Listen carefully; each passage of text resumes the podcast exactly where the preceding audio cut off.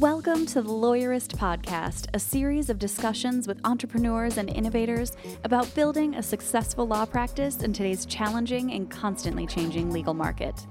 Lawyerist supports attorneys building client-centered and future-oriented small law firms through community, content, and coaching, both online and through the Lawyerist Lab and Accelerator. And now, here are the co-authors of the Small Firm Roadmap and your podcast hosts.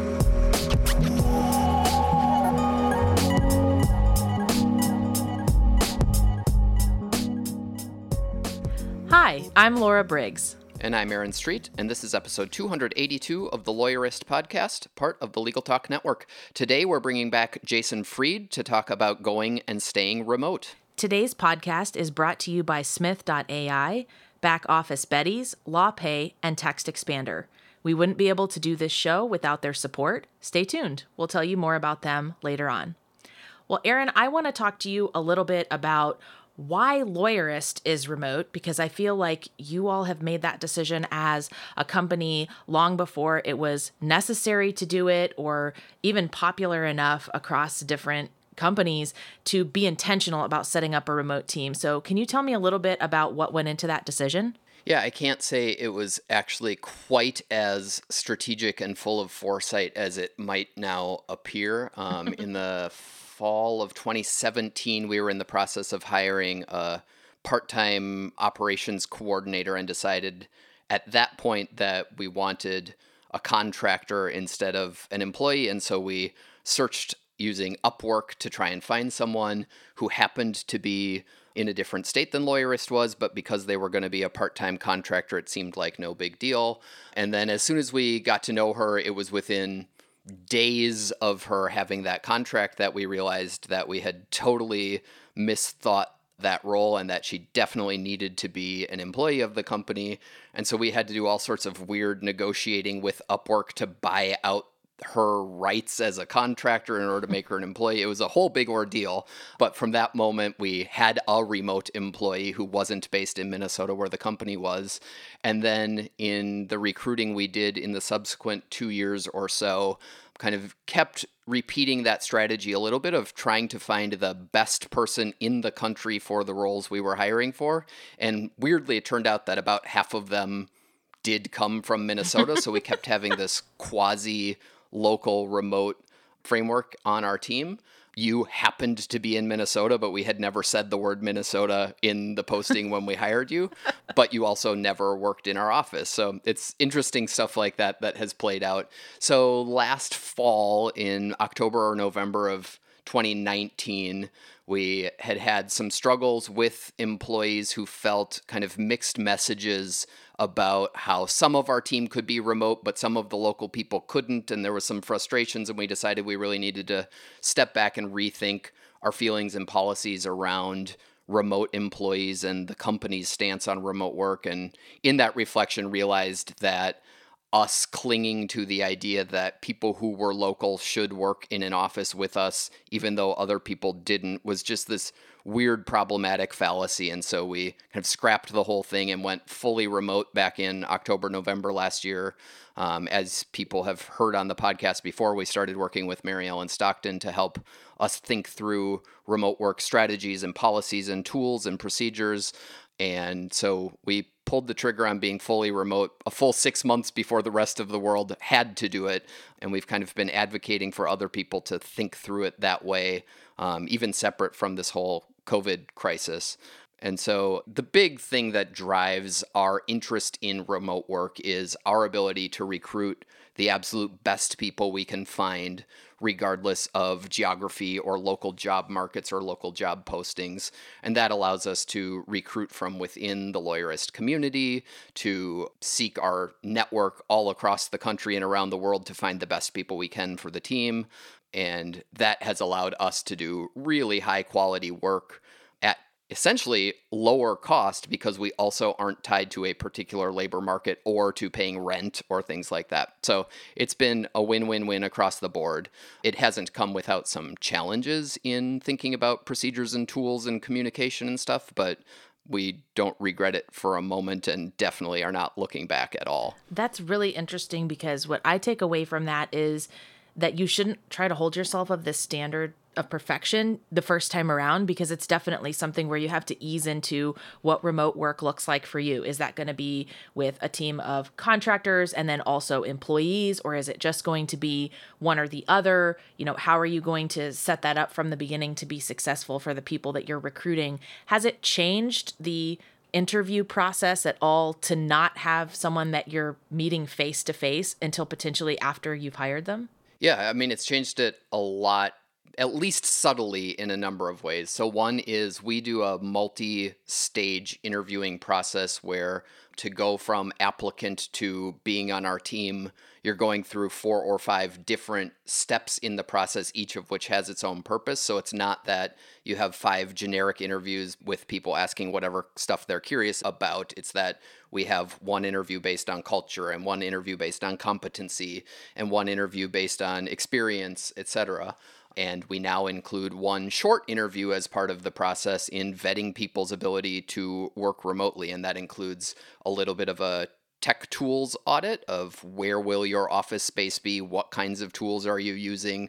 Are you competent at having quality video meetings? Do you have experience doing remote work? Because these days now, everyone has at least a couple of months of experience, but months ago, there were people who had done it and people who hadn't, and most of the people who hadn't hadn't yet learned some of the good practices and hygiene of how to do remote work communication and how to be good on video and those kinds of things. Yeah, and it's definitely become more popular now where some of those kinks have been worked out by people who are newer to the remote working world.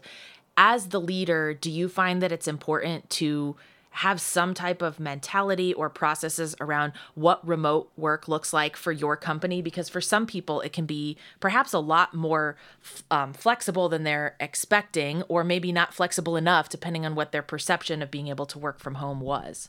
Yeah, so some of the kind of culture and values fit questions we do in our interview process include kind of trying to test some behaviors and experiences around accountability and trust and ability to work on your own, but also ability to not isolate yourself, being successful at remote work as a worker and as a whole team requires some kind of delicate balancing between making sure you're providing the right amount of over communication and over coordination and casual team culture building that you would get in an office without having people spending all day, every day, just on video or meeting or chatting, so they aren't getting work done. And it's it's a balance, but it's one that we've found our interviewing seems to do a pretty good job of sussing out who's got that right mindset and tool set and who is probably going to be harder to feel like a right fit in that environment. And of course, as I said, like everyone's doing it now, so the equation has changed a little bit. At the same time, I think so many law firms or companies that are kind of in the suddenly remote space at this point still have the opportunity to step back and think about what does a remote work culture look like as opposed to a crisis, and what does it look like to nurture our employees right now in a time where they're scared and overwhelmed and probably still have kids at home all day, every day while they're trying to work and those kinds of things. And I think we're now realizing that some of the economic stuff is in for the long haul now, and that we're in marathon mode, not crisis sprint mode. And I think it's a great opportunity for people, especially with this conversation with Jason coming up, to step back and think through, can we do some reset now and learn from the past three months to start doing it even better and doing it right? Yeah, and there's some great tips from Jason in this episode about how you try to strike that balance between making sure that everyone has the tools and training and the support that they need to do their job on their own, but also to collaborate and to allow for that space to build the team culture. So now we've got a brief sponsored conversation with Maddie Martin from Smith dot A I, and then my conversation with Jason. Hi, I'm Maddie Martin, the Head of Growth and Education for Smith dot A I Virtual Receptionists. Hey, welcome. And I'm excited to chat with you a little bit. One of the things I think that's become a challenge for people, especially working from home, is you've still got to stay responsive, but that also needs to not be overwhelming for you as a business owner or an attorney. Can you speak a little bit about that? Oh, absolutely. One of the hardest things around this whole coronavirus crisis uh, with COVID is that, okay, now we figured out how to handle our internet and phone and communications from home, but isn't that such an inundation, a flood of all the uh, calls that come through that are now just forwarded to your cell phone? The problem is twofold. One, there are new leads who are calling who absolutely deserve a fast response. And we know that's the single biggest indicator to whether or not they'll hire your firm.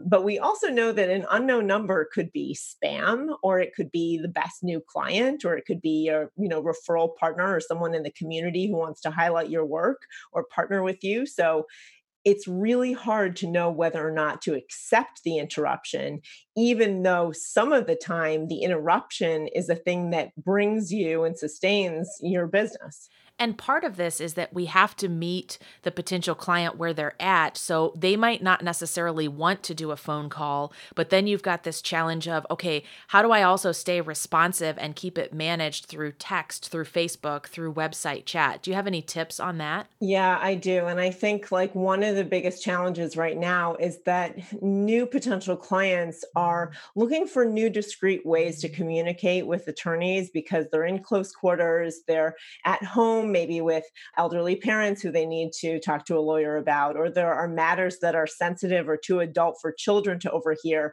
And even when we go back to the workplace, we know that you don't want your coworkers overhearing you talking to an attorney for a number of different reasons. So this is not something that's going away, but right now discretion is really important. People are texting, they're sending messages on Facebook where they're asking for and receiving recommendations for law firms. And they're also visiting a website first. It's really discreet and easy to sort of type out a message rather than have a phone call that can be overheard. The problem is now this means, okay, I have to be super responsive on all of these different channels because I know new leads can come in from any of them. Maybe you're even running campaigns, so that is directly a cost to you.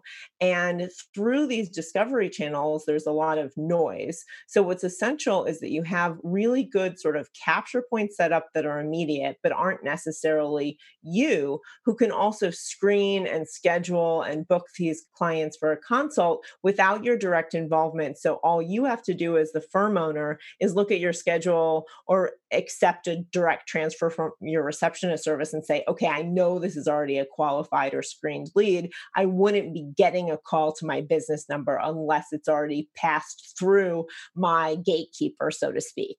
So that to me is a real hack here, is to say, how can I be both responsive, get work done, give my clients the discretion that they need and a really quick response? Really, the only way to do so is to outsource it and automate it. And that's what we're delivering. And where do you recommend that somebody start if they currently have none of those plans in place and need assistance figuring out, okay, how do I build that system or decide which of these things needs to be outsourced first? Is that kind of based on wherever they're getting the most information, you know, coming to them and kind of bombarding them?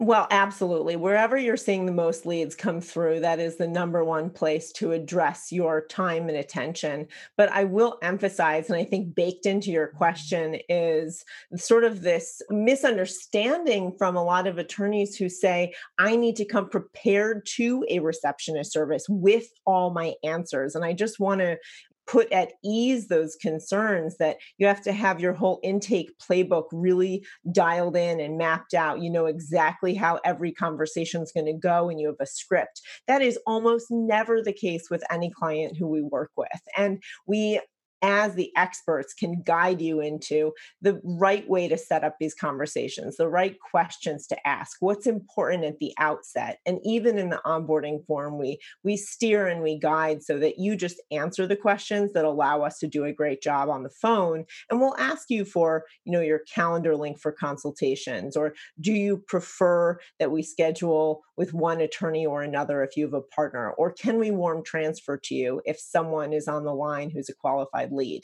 Now, all of those questions are pretty easy to get through. And in a day or two, you get the free trial. And that's my recommendation, is to say, go with a service that offers a sort of free experience that gives you the full, not the light version, so to speak. And you can understand during those twenty calls how to refine the process, what it really is, looks like, how the experience is for you, and tweaks so that by the time you come to the discussion around, well, what is this going to look like for me on a month-to-month basis, you're very clear on the return on that very small investment. And that's really where I would focus your budget and your attention, is not in coming prepared for the script, but looking at where you, as you mentioned, Laura, where you're spending the most time and money, where the leads are coming through. Make sure that you're super responsive. And if you are spending any money on a marketing campaign, be very thoughtful around how quickly you are responding to those leads. Know your time to respond and the conversion from those campaigns, so that you can say, you know, I, with just, you know, a hundred or a couple hundred bucks a month, depending on your call volume, could get how many new consultations that you know are going to convert over fifty percent rate into new clients. Well, that's a total no-brainer. I mean, we know that a new client is worth, you know, what, two, three, five thousand dollars. So that's really the math that I think people should be doing, in the energy and investment, rather than trying to figure out your process, which is really where we can come in and say, we've got you. Great. This is an excellent opportunity to streamline your process and have someone else help you set it up from the beginning the right way. Smith dot A I is offering a free twenty call or chat trial for the live service. You can get a sense of how it works. You can also use their free white glove setup for the chatbot, which runs twenty-four seven. Smith dot A I is a Lawyerist affinity partner, and you can use the code Lawyerist one hundred for one hundred dollars off your first month at Smith dot A I. Thanks, Maddie. Thanks, Laura.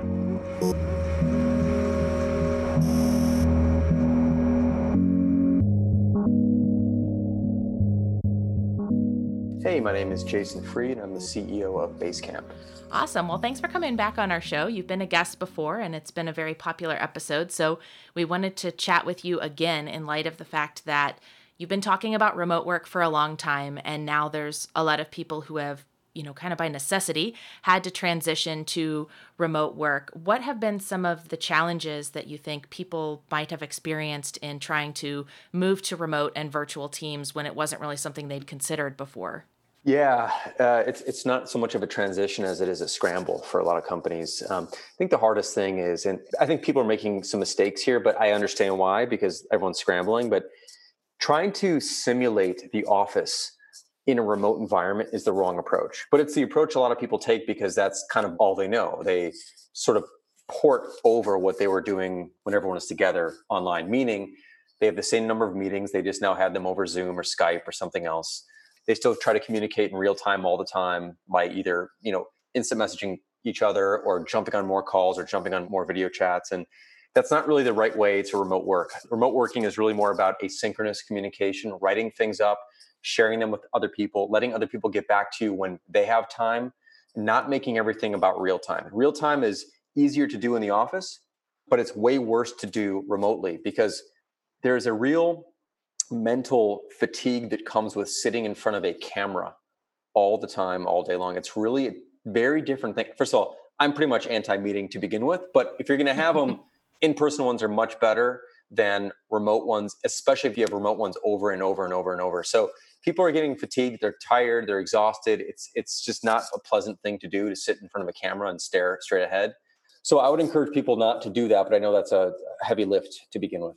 Right. And you've talked quite a bit about how things like these daily meetings and stand-ups are a total waste of time, but it feels like a lot of people that are leading companies that have had to go suddenly remote and were averse to it before, that might be their default that they go to, because there's that need of like, well, I need to check in and make sure that people are actually working and are doing what I think they're supposed to be doing. But that can actually be really disruptive to the employees getting things done. Not only is it disruptive, it basically takes an hour away from everybody's day. Yeah. So you expect people to, let's say, put in eight hours a day. Now they have seven. And why do they have seven? Because they had to sit around and listen to something that could have been written up and disseminated and read in five minutes versus sitting around for an hour and listening to everyone go in a circle, essentially, about what's going on and what's happening and daily stand-ups. And all. It's like, it's so costly to do that. And it's so unnecessary. But yes, it is people's first instinct, because that's what happens in any situation where there's like basically a flat out platform change. And remote working is a platform change compared to local working, just as switching from the Mac to Windows or Windows to the Mac is a platform change, just as when the internet first happened, switching from basically no internet to the internet is a platform change. And these, whenever platform changes occur, people try to port over prior behavior. Same thing probably happened with radio and T V. Like early T V shows were like radio shows, basically, in a sense. And so that's what you do because that's what you know. And it takes a while for people to understand the advantages of specific situations and mediums. And remote work is an advantaged situation in a lot of different ways, but you have to understand and be open to the advantages. You cannot just think it's local working without being able to see other people. That's not what it is. Just like the Mac is not Windows. They're different platforms with different ideas and different points of view. And to get good at either, you have to take advantage of either. They're not equal. And well, they're, they're equal in their own way. They're both operating systems, right? But they have a different point of view about what's important, how things work. And the same thing is true for at office and also at home work. And I think a lot of the way that people are approaching just doing business in general is likely to change after this pandemic is over. Uh, what are your thoughts on what might stay the same? Do you expect that a lot of companies are going to stay remote or kind of look for the opportunity to move back to the office? I'm sure there's lots of factors that go into that decision, but I think we're all kind of curious what is going to be the shakeup when kind of life returns to whatever the new normal looks like. Yeah, I think we're going to see a whole bunch of things, but hopefully what we see is some optionality, uh, meaning like maybe people can work at home two or three days a week. Mm-hmm. You know, companies have offices and they pay rent and they may have long-term leases. And I'm pretty sure that that plays a part in where the company wants people to be. Like if we're paying for an office, we want people at the office, regardless of whether or not that's a good idea. That's just going to happen. But hopefully now people have the option to work at home some more when perhaps before, let's call it six months ago, that was just simply not an option at all. So I think that is a huge win. The other thing I think that is a win is that a myth has been busted. And anytime a myth is busted in my book, that's a good day. So the myth being that the office is special, that work can only happen in office, that collaboration can only happen in an office, that there's some special thing that happens there. It's not special, it's a space. It's a space. And there's other kinds of spaces. There are virtual spaces. There are personal spaces. It's just a space. It's not magic. It's not special. There are some advantages, clearly, but there's lots of disadvantages too. And I think that once people began to adjust, and not everybody, but many, many people began to adjust to working from home, they find themselves getting more things done, having a little bit more time to themselves, being able to manage their day and their time a little bit better. And people are going to appreciate that. So I think people are going to demand and expect to have some of that during the week, versus just everyone back to the office, back to business as usual. Do you have any recommendations for the company that's in that position and is thinking about what does this look like for us when it's no longer a necessity? What kind of factors do you need to take into account to deciding what type of remote work plan is most appropriate? It probably depends a bit on the business and a, a bit on, one of the tricky things I think is if you're a client-facing business and your client perhaps expects you to, once things are back to whatever normal we have, um, expects you to meet in person again, you have different pressures on you than if you are a company like ours at Basecamp. We don't meet with customers or clients. That's just not how we work. So we can afford, in a sense, to do what we want to do.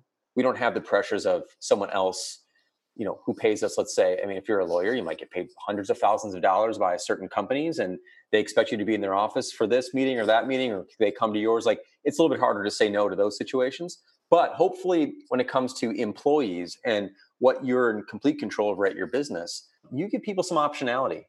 And this can extend in a few different directions. So one is just working at home in the same city. Another is let people move around and be wherever they want to be, and not have to lose their job because they want a change of scenery, or their partner has to move somewhere else because their job requires a move and maybe yours doesn't. You know, can you be flexible? So there's a lot of options here. I think just, again, optionality is something that's new now. And you can't use the excuse that, like, we just can't do it. Like, that excuse has been blown out of the water. It's over. So now, like, that's good, because now we go, now we can do it. And now we're a more resilient company because we realized that before we thought we couldn't do something, now we can, and we can do things in multiple places. That's got to make people feel better about things. Because look, if you have an office, there could be a fire in the office. There could be a flood in the office. There could be all sorts of things that happen in office. And now, before it'd be like, oh my God, what do we do? Now it's like, oh, we can handle this. We got this. And I think that the feeling of we got this, if things change on us and current conditions change, is a really confidence-inspiring uh, set of conditions that I think is going to benefit a lot of companies and a lot of employees. I mean, I'm mostly happy for employees in this case, because finally they get a chance to have a little more flexibility in their work day and a little bit more control over their time. And I think that that's just a wonderful opportunity and and a wonderful advancement in the history of of sort of employee power.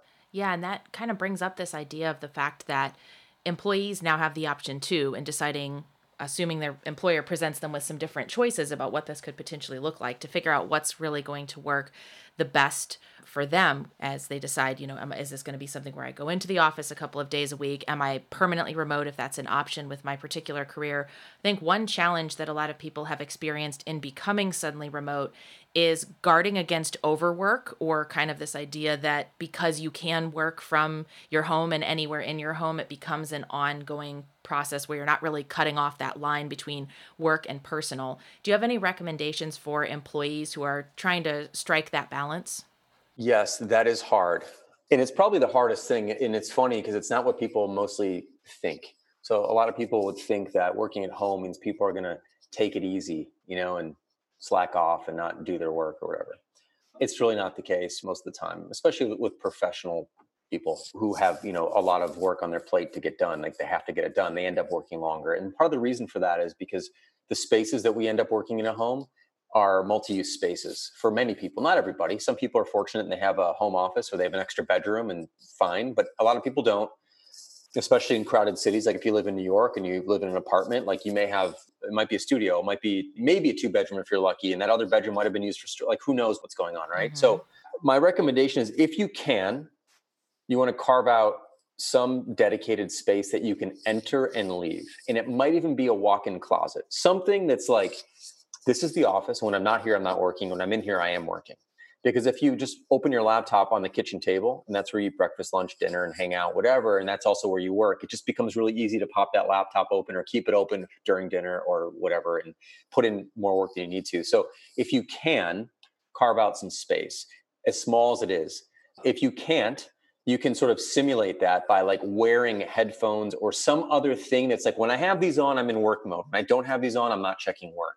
And it's going to take some self-discipline, and it feels a little silly in some ways, but like ultimately you've got to make it almost feel like, let me step back for a second. This is sort of, even though I, I, again, I don't like commutes and I think they're a waste of time, there's a benefit to the commute and that like it separates work and life in a sense. You get in your car, you get in the train or the bus and you go, and then you do the same thing on the way home and it's kind of over. A lot of people still work at home because they have computers and phones and the whole thing. But so I think you want to try to, as best you can, simulate this, this feeling of coming and going, entering and leaving, and just kind of set up those kind of boundaries however you can. If it's space, if it's headphones, if it's some other technique that you have. One might be, don't use your laptop for like browsing the web, use your phone. And if you're on your phone, it's for personal stuff. Like just don't like open your laptop and start doing personal stuff, because then you're maybe easy to see your work email and jump back into it. So you got to do what you can with what you have. But those are some of the suggestions I would encourage people to, to take up. Those are excellent tips. And we'll take a quick break to hear from our sponsors. Part of building a successful practice is finding the right payment partner. It's important to work with a processor that understands the complex rules for legal payments. LawPay is the only payment solution that ensures trust account compliance for both credit card and e-check transactions. Trust the only payment solution offered through the A B A Advantage program and all fifty state bars. LawPay. To learn more or to get started, visit lawpay dot com slash lawyerist today. Support for today's episode comes from Back Office Betties, the only virtual receptionist service exclusively dedicated to small law firms that offers a plan with unlimited calls.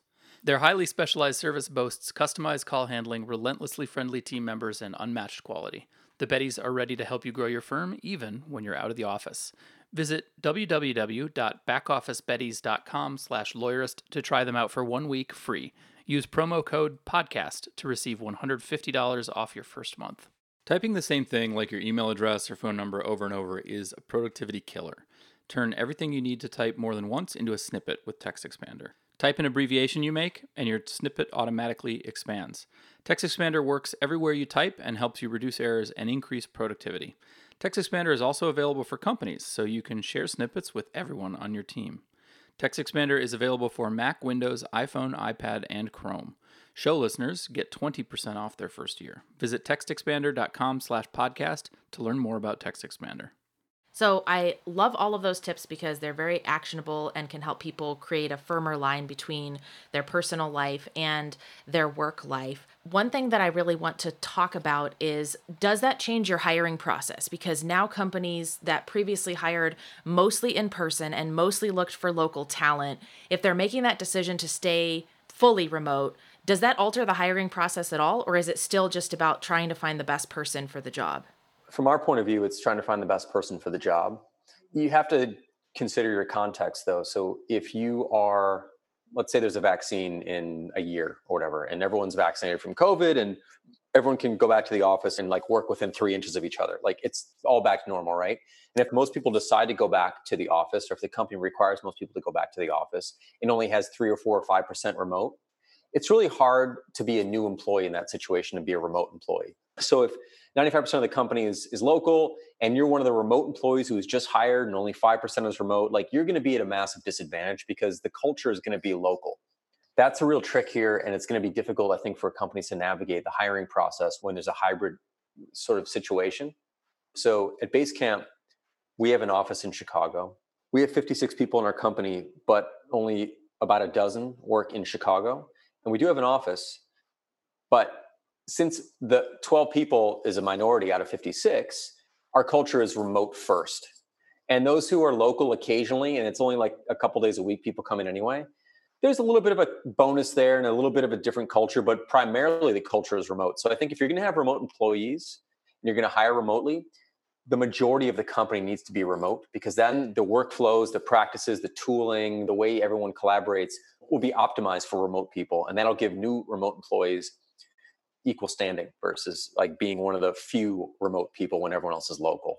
I hate answering with depends because it's no fun, but it is just kind of, it is about context here. Right. I do think what's exciting about it from an employer's point of view is that every company says that they want to hire the best people they can.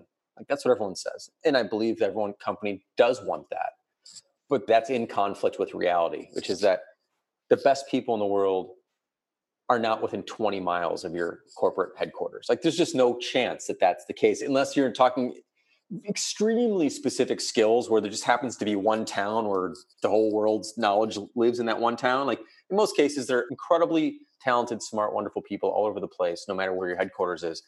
So it gives employers an opportunity to hire, to look around somewhere and hire the best people they can. And so I think that's wonderful. And also for employees, it's wonderful because people get to work for great companies that they normally couldn't, because those great companies weren't in their own city or town or state or country or whatever.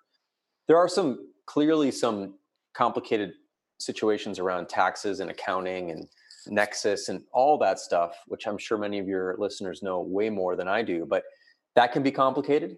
Our life is very complicated at Basecamp because we have people working in, I don't know, a dozen different states, and we have to pay taxes in a bunch of different places. And it's definitely a hassle. There's no question about it's a hassle, but it's worth it still for all the other benefits we get. Everything's a trade-off, and you can't just go, that's a hassle, it's not worth it. Well, it's maybe not worth it independently, but when you look at all the other great things you get when people get to work remotely, it's it's absolutely worth it. But it is definitely additional work. That makes a lot of sense. My background before coming to Lawyerist was working as a freelancer, and I found increasingly, you know, when I started freelancing eight years ago, a lot of people were resistant to this idea that that could be a real career, that you'd be able to find clients that were global and never met you in person or things like that. And my experience was that clients were looking for the best person for that skill set that they needed. And it didn't really matter if that person was five time zones away or right down the street. And I think that now employers have the opportunity to think about that with their employees as well, and not just how they outsource to digital contractors or things like that.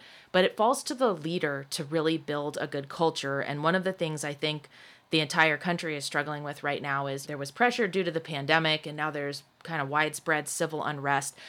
How, as a leader, do you make sure that employees feel heard and have an open floor to share whatever concerns or how these kinds of events are affecting them when you're not in the physical office? Yeah, it's a great point. Um, there's a few different facets to that one. So at Basecamp, we use Basecamp, the product, to do all of our internal communication and collaboration. And what ends up happening is when you have a centralized tool like this, where we post messages and can chat and have comments and all this stuff and to-dos and schedules, that inevitably the world is on people's minds and the world leaks into work in that way.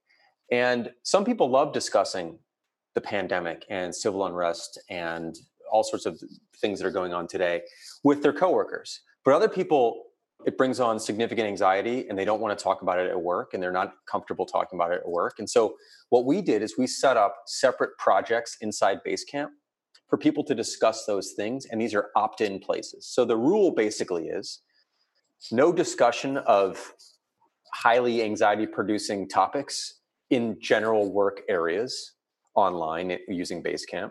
We set up a project called Pandemics, which is like a place to go and talk about all the pandemics in the world. Obviously, COVID's the number one right now. But if you really want to talk about the latest science, the latest findings, every news article, like you go there, but you opt in. This way, nobody is scaring you by just looking at your day-to-day work.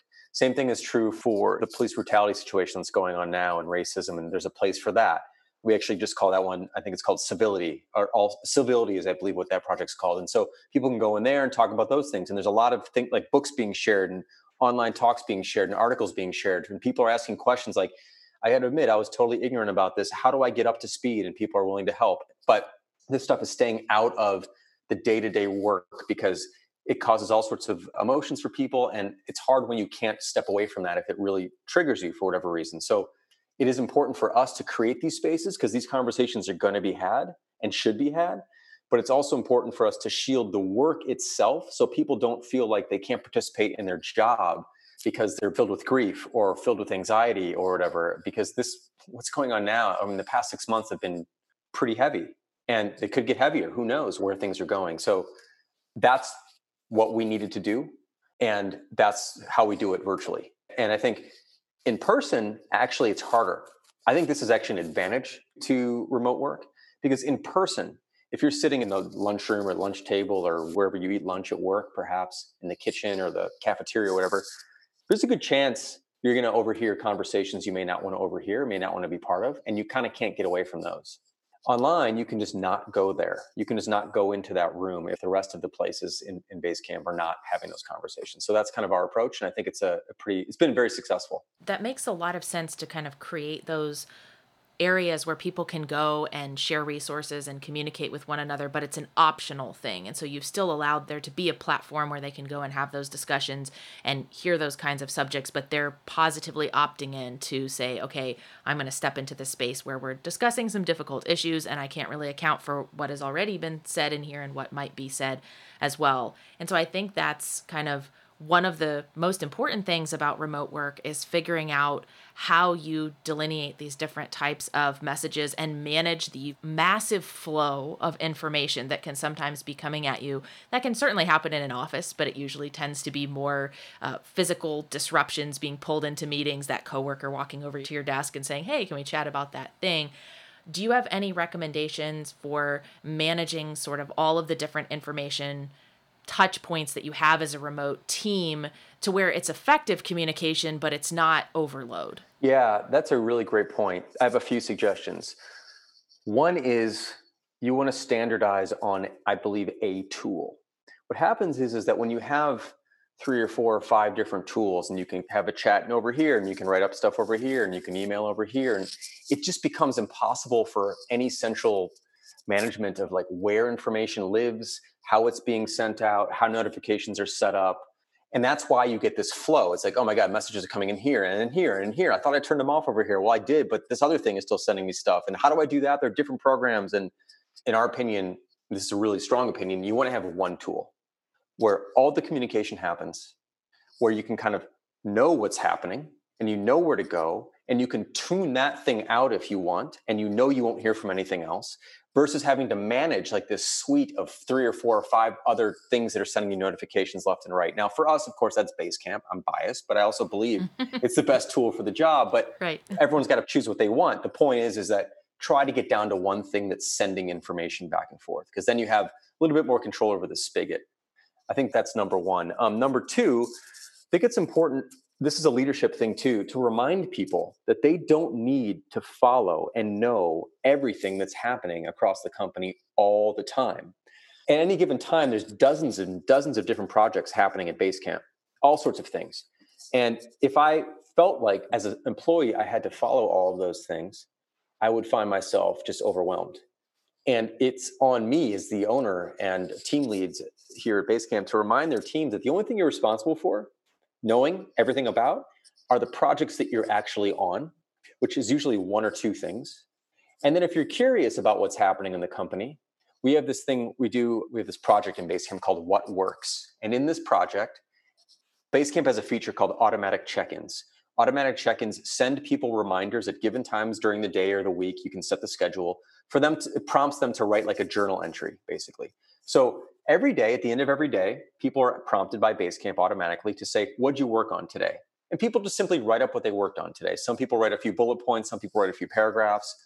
And it's all published back to Basecamp in this one project. So if you really want to know what's happening across the whole company, you can check that yourself once a day or once every few days and just kind of read through the journal versus feeling like you have to follow the fourteen other things that are happening where this information was originally coming from all day long. That's really impossible. That's like the fire hose. It's just impossible to, to handle that. So some of this is structural and how you work and being very deliberate about the way you work. And I think telling teams they only need to focus on the work that they need to do. And if they're curious about what's happening across the company, check this one place out every few days, spend fifteen minutes reading it, and you'll be totally up to speed on all the stuff that's happening that doesn't involve you, but that you're curious about. And then it becomes a very manageable situation. It's not complicated. It's not hard. And there's no like river flow. There's just like trickles whenever you want to go check it out. So that's kind of how we do it. It's very different from how most companies do it, but I have to tell you, it frees people up in big, huge ways. It reduces anxiety. It reduces the fear of missing out. It reduces the feeling of feeling like you need to know everything because there's going to be a pop quiz somehow, like at work, about what's happening. It's like there's no reason to need to follow every single thing that's happening. Work should not feel like twenty-four hour breaking news. You know, mm-hmm. It should be like the newspaper. You check it in the morning, maybe, and you have a good sense of what happened yesterday. That's what the newspaper is great at. And that's kind of what this section in Basecamp is great at. And compartmentalizing those messages and trying to get down to one tool makes a lot of sense to you and to me. What would you say to the people who go, but what about email? I, I still got to have my email inbox, right? Yeah. Yeah. I mean, we don't use email internally. We use email for external communications. So for example, in your world, clients can email you, they're going to email you. I mean, like Basecamp has a feature called the client feature, which lets people email into Basecamp. So you're organized, but at the same time, like not everyone's going to do that, right? They're going to just keep using whatever address they have for you and that whole thing. So that's fine. Like it is what it is. Like you can't change the reality. You can encourage people to do this thing or that thing. Like for example, I won't name our accounting firm, but we use an accounting firm and they prefer us to communicate with them in this secure portal, mm-hmm. right? Which is yeah. probably familiar to a lot of attorneys. They probably have something similar. And I got to be honest with you, it's terrible. Like, it's just, I, I'm not going to do that. It's like impossible right. to get into. It's totally cryptic. It's old. It just looks like it was, hasn't been considered for many years. And I'm just going to email my accountant because it's too hard to do it the other way. And so the point is, is that even though I work in this world and this technical, like people are still going to email you and that's fine. Okay. But email is for external communications with external parties. Internal communication should be in a centralized system that is not inbox-based. It's not about who has what in their inbox. It needs to be shared projects, shared spaces where everyone can see the same thing. You know, anyone who's invited to the place, to the project. So if there's six people working on a case or something, those six people can see it internally, and that's it. But they can see everything.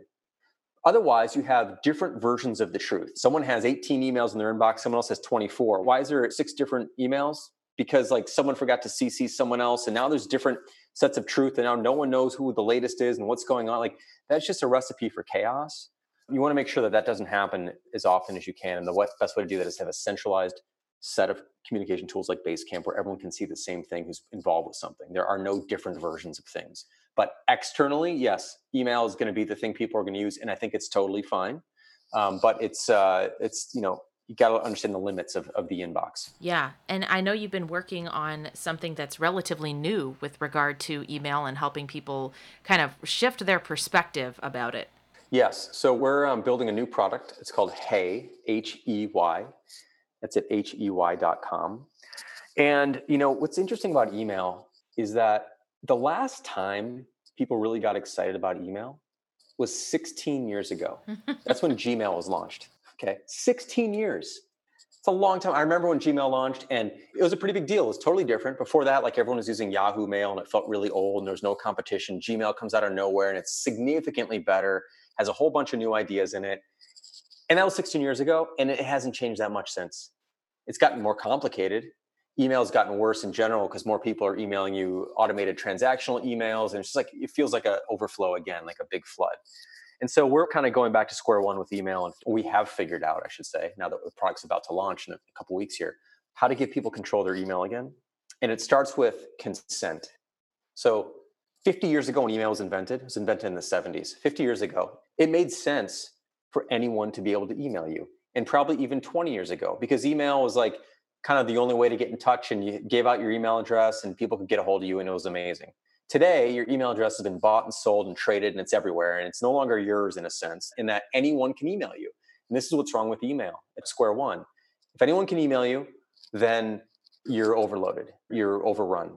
People can sign you up for things you don't want to be part of. You donate to one cause, all of a sudden you get emails from seven more because they sold your email address.